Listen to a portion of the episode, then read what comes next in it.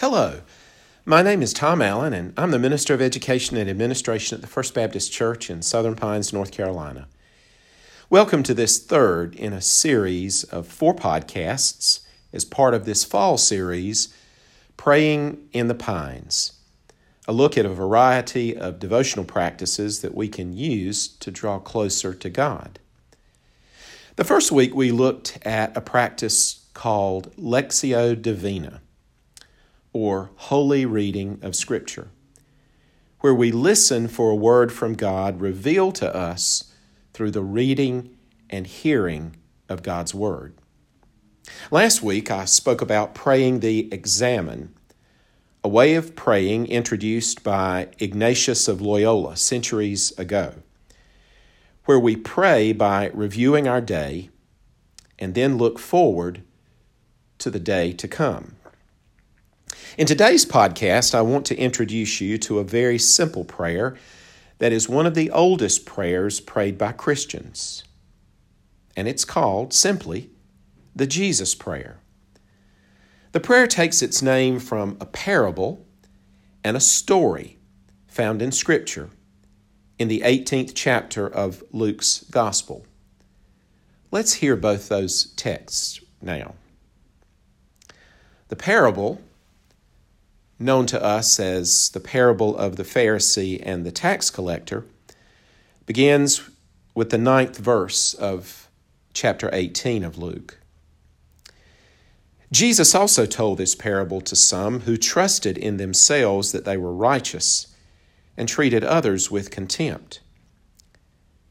Jesus said, "Two men went up into the temple to pray, one a Pharisee and the other a tax collector. The Pharisee, standing by himself, prayed thus, 'God, I thank you that I am not like other men, extortioners, unjust, adulterers, or even like this tax collector. I fast twice a week. I give tithes of all that I get.' But the tax collector, standing far off, would not even lift up his eyes to heaven, but beat his breast, saying, 'God, be merciful to me, a sinner.' I tell you, this man went down to his house justified," Jesus said, "rather than the other. For everyone who exalts himself will be humbled, and the one who humbles himself will be exalted." Then, beginning with the 35th verse of chapter 18 of this gospel, we hear the story of Jesus healing a blind beggar. As Jesus drew near to Jericho, a blind man was sitting by the roadside begging. And hearing a crowd going by, he inquired what this meant. They told him, "Jesus of Nazareth is passing by." And he cried out, "Jesus, Son of David, have mercy on me." And those who were in front rebuked him, telling him to be silent. But he cried out all the more, "Son of David, have mercy on me." And Jesus stopped and commanded him to be brought to him. And when he came near, Jesus asked him, "What do you want me to do for you?" He said, "Lord, let me recover my sight." And Jesus said to him, "Recover your sight. Your faith has made you well." And immediately he recovered his sight and followed him, glorifying God. And all the people, when they saw it, gave praise to God. The Jesus Prayer, as it has become known, evolved from the words spoken by both the tax collector and the blind beggar. "Lord Jesus Christ, Son of God, have mercy on me, a sinner."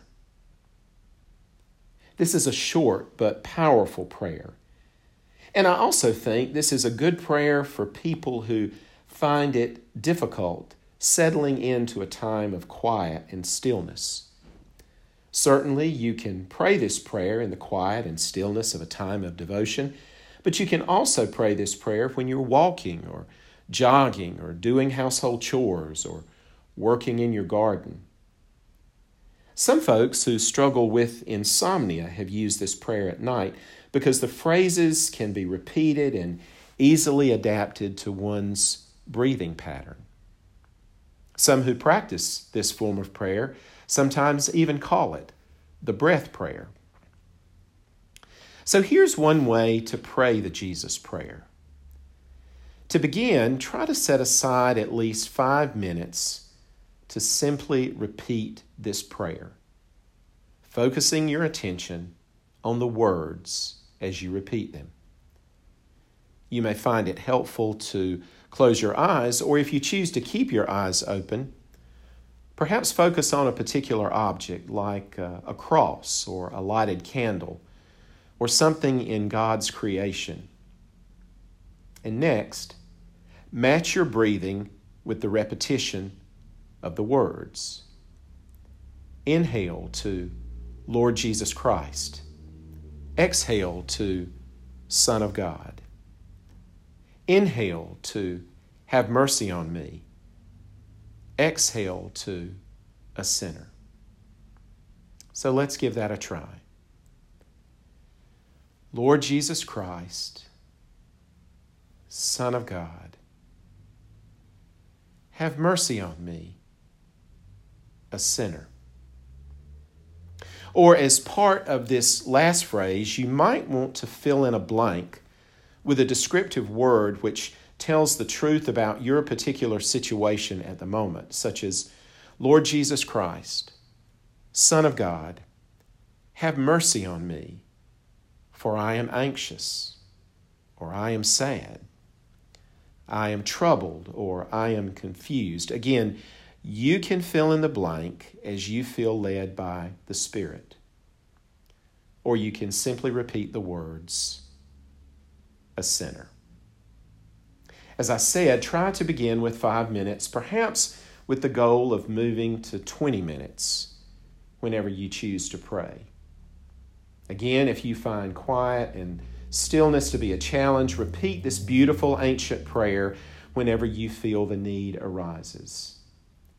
Not only are the words in practice calming to many, the words are a comfort because they're an acknowledgement that we need a Savior, that we need Jesus, and that we do nothing in our own strength, but that our help, our forgiveness, truly does come from the Lord.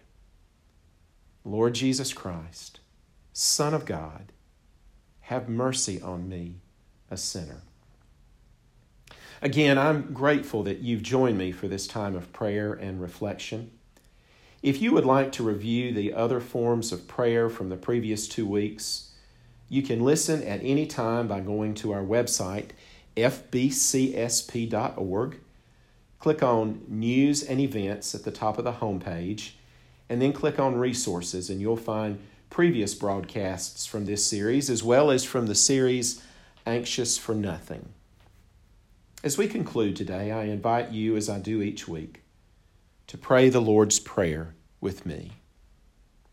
Our Father, who art in heaven, hallowed be thy name. Thy kingdom come. Thy will be done on earth as it is in heaven.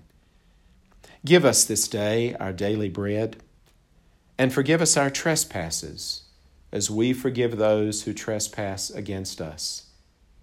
And lead us not into temptation, but deliver us from evil. For thine is the kingdom and the power and the glory forever and ever. Amen. Thank you for praying with me today. Until next week, may peace be with you.